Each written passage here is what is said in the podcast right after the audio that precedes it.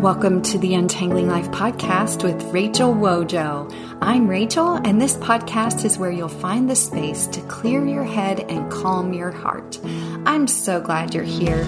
Make yourself at home. Well, hey there, and welcome to the Untangling Life podcast. I'm Rachel, and this is episode 42. This week we have a special show for you. I am reading the story of Christmas from the Bible, just like my dad used to do every year as I was growing up. We're beginning in Luke 1 and we will read Luke 1 and Luke 2 together from the NIV. Many have undertaken to draw up an account of the things that have been fulfilled among us just as they were handed down to us by those who from the first were eyewitnesses and servants of the word. With this in mind, since I myself have carefully investigated everything from the beginning, I too decided to write an orderly account for you, most excellent Theophilus, so that you may know the certainty of the things you have been taught. In the time of Herod, king of Judea, there was a priest named Zechariah who belonged to the priestly division of Abijah. His wife Elizabeth was also a descendant of Aaron. Both of them were righteous in the sight of God, observing all the Lord's commands and decrees blamelessly. But they were childless because Elizabeth was not able to conceive, and they were both very old. Once when Zechariah's division was on duty and he was serving as priest before God, he was chosen by Lot, according to the custom of the priesthood, to go into the temple and burn incense.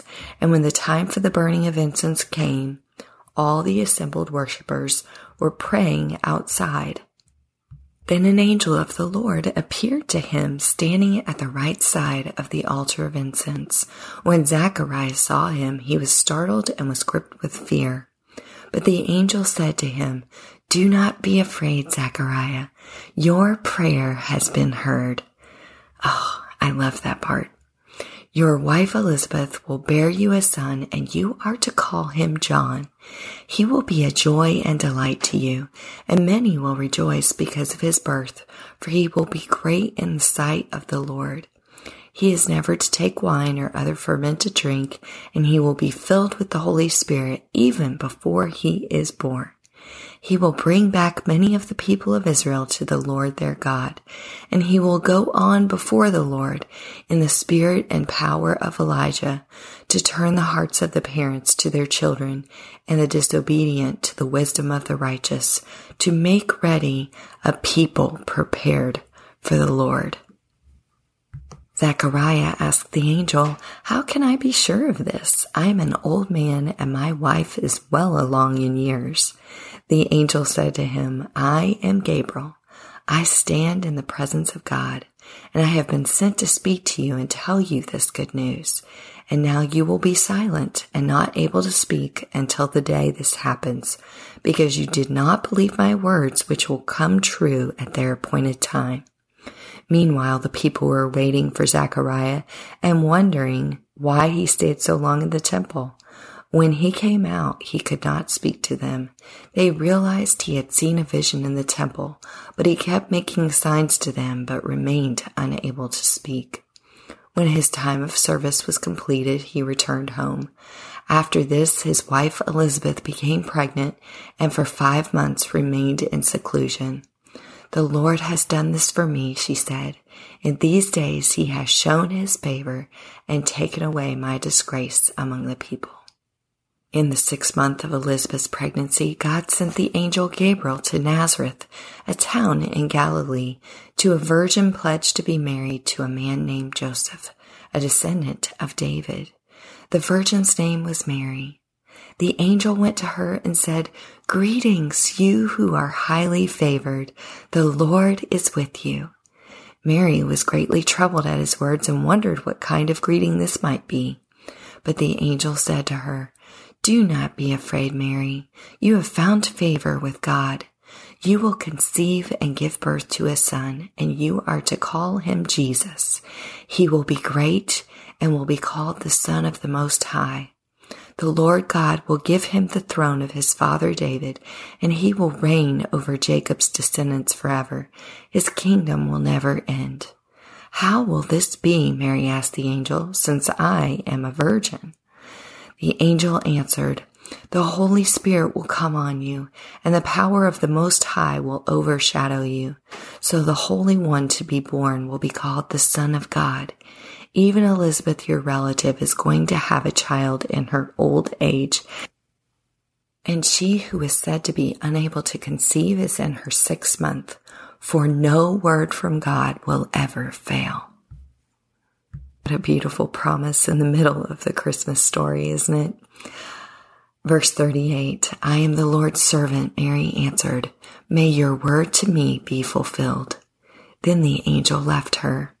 And at that time Mary got ready and hurried to a town in the hill country of Judea, where she entered Zechariah's home and greeted Elizabeth.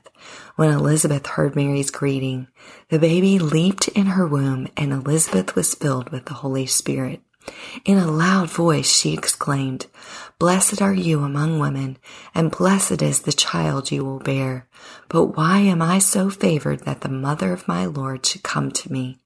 As soon as the sound of your greeting reached my ears, the baby in my womb leaped for joy. Blessed is she who has believed that the Lord will fulfill his promises to her. And Mary said, my soul glorifies the Lord and my spirit rejoices in God my Savior, for he has been mindful of the humble state of his servant. From now on, all the generations will call me blessed, for the mighty one has done great things for me. Holy is his name. His mercy extends to those who fear him. From generation to generation, he has performed mighty deeds with his arm. He has scattered those who are proud in their inmost thoughts. He has brought down rulers from their thrones, but has lifted up the humble. He has filled the hungry with good things, but has sent the rich away empty. He has helped his servant Israel remembering to be merciful to Abraham and his descendants forever, just as he promised our ancestors. Mary stayed with Elizabeth for about three months and then returned home. When it was time for Elizabeth to have her baby, she gave birth to a son. Her neighbors and relatives heard that the Lord had shown her great mercy, and they shared her joy. On the eighth day they came to circumcise the child, and they were going to name him after his father Zechariah. But his mother spoke up and said, No, he is to be called John. They said to her, There is no one among your relatives who has that name. Then they made signs to his father to find out what he would like to name the child. He asked for a writing tablet, and to everyone's astonishment, he wrote, His name is John. Immediately his mouth was opened and his tongue set free, and he began to speak, praising God. All the neighbors were filled with awe, and throughout the whole country of Judea, people were talking about all these things. Everyone who heard this wondered about it, asking, What then is this child going to be? For the Lord's hand was with him. His father Zechariah was filled with the Holy Spirit and prophesied. Praise be to the Lord, the God of Israel, because he has come to his people and redeemed them. He has raised up a horn of salvation for us in the house of his servant David, as he said through his holy prophets of long ago. Salvation from our enemies and from the hand of all who hate us, to show mercy to our ancestors and to remember his holy covenant the oath he swore to our father Abraham, to rescue us from the hand of our enemies, and to enable us to serve him without fear, in holiness and righteousness before him all our days. And you, my child, will be called a prophet of the Most High. For you will go on before the Lord to prepare the way for him, to give his people the knowledge of salvation through the forgiveness of their sins, because of the tender mercy of our God, by which the rising sun will come to us from heaven, to shine on those living in darkness and in the shadow of death, to guide our feet into the path of peace.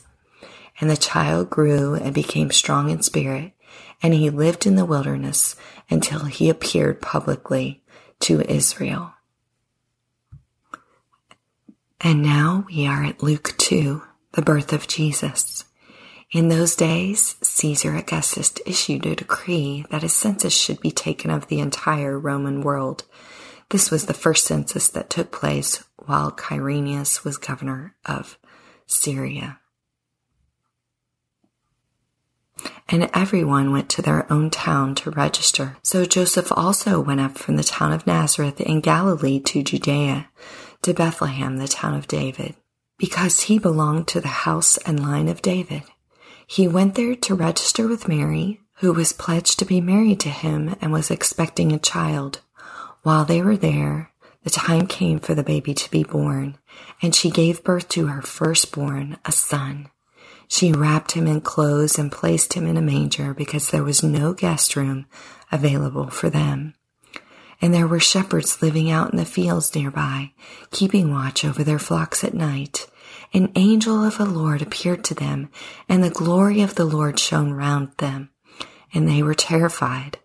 But the angel said to them, Do not be afraid. I bring you good news that will cause great joy for all the people. Today, in the town of David, a Savior has been born to you. He is the Messiah, the Lord. This will be a sign to you. You will find a baby wrapped in clothes and lying in a manger. Suddenly, a great company of the heavenly host appeared with the angel, praising God and saying, Glory to God in the highest heaven, and on earth peace to those on whom his favor rests.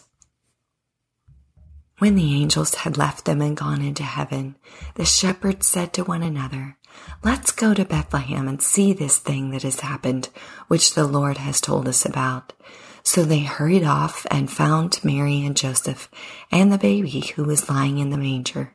When they had seen him, they spread the word concerning what had been told them about this child, and all who heard it were amazed at what the shepherds said to them. But Mary treasured up all these things and pondered them in her heart. The shepherds returned, glorifying and praising God for all the things they had heard and seen, which were just as they had been told.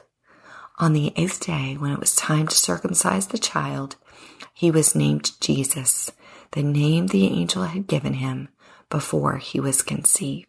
And this is usually the point where my dad would stop reading in the Bible, the story of the birth of Jesus. And in fact, looking back on it now, I remember he only read Luke chapter 2, verses 1 through 21, but I wanted to read Luke 1 and 2 with you today in order to prepare our hearts for the beautiful birth of Jesus that we celebrate on Christmas Day this week.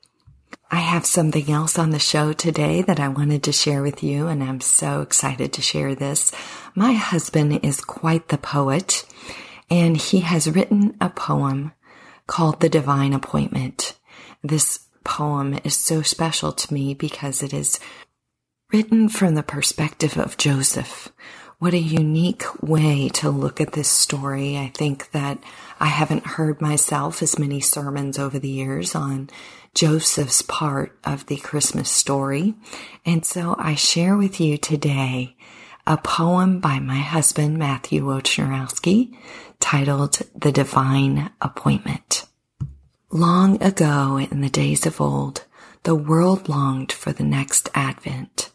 Through years of silence, the prophets foretold of a virgin birth and Savior sent when a man named Joseph from a royal line pledged to marry his espoused wife, soon to receive a message divine, news to forever change his life. For she was with child, how could it be? His world upturned, his heart was torn, and secretly chose to set her free, to keep her from shame and public scorn.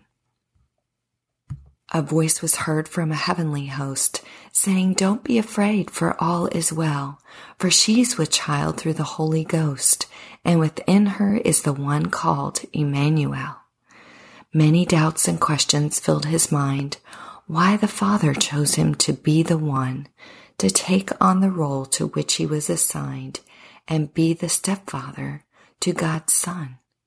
With a humble heart, he learned to love a special child placed under his care, God in the flesh from heaven above, the sin of the world one day would bear. The events of his life he now could see, with trials and detours along the way. This earthly task his calling would be, for heaven had prepared him for this day. Throughout the annals of time and space, it wasn't by chance on that Christmas morn that Joseph was given his rightful place to raise the Son, our Savior born. Sent to the world at the Father's command, the Son of God left his heavenly throne to the promised care of the carpenter's hand, the greatest Father the world has ever known. A special thank you to my husband for allowing me to share his beautiful poetry. I pray that each of you have a wonderful Christmas season. And if you're listening after Christmas, God bless your new year. Thank you for being a part of the Untangling Life podcast. I appreciate you more than you could know. And remember, until next time, God sees you and knows your need. Thank you for listening to the Untangling Life podcast with Rachel Wojo. If you enjoyed this podcast episode, be sure to subscribe. For show notes and free resources, visit rachelwojo.com. See you again soon.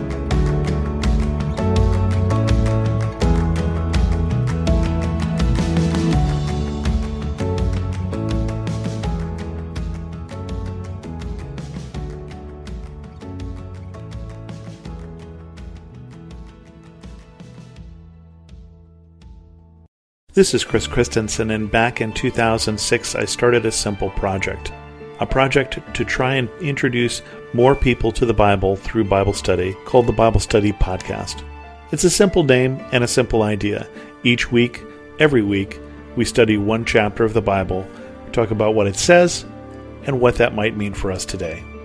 To listen now, go to lifeaudio.com or search for the Bible Study Podcast on your favorite podcast app.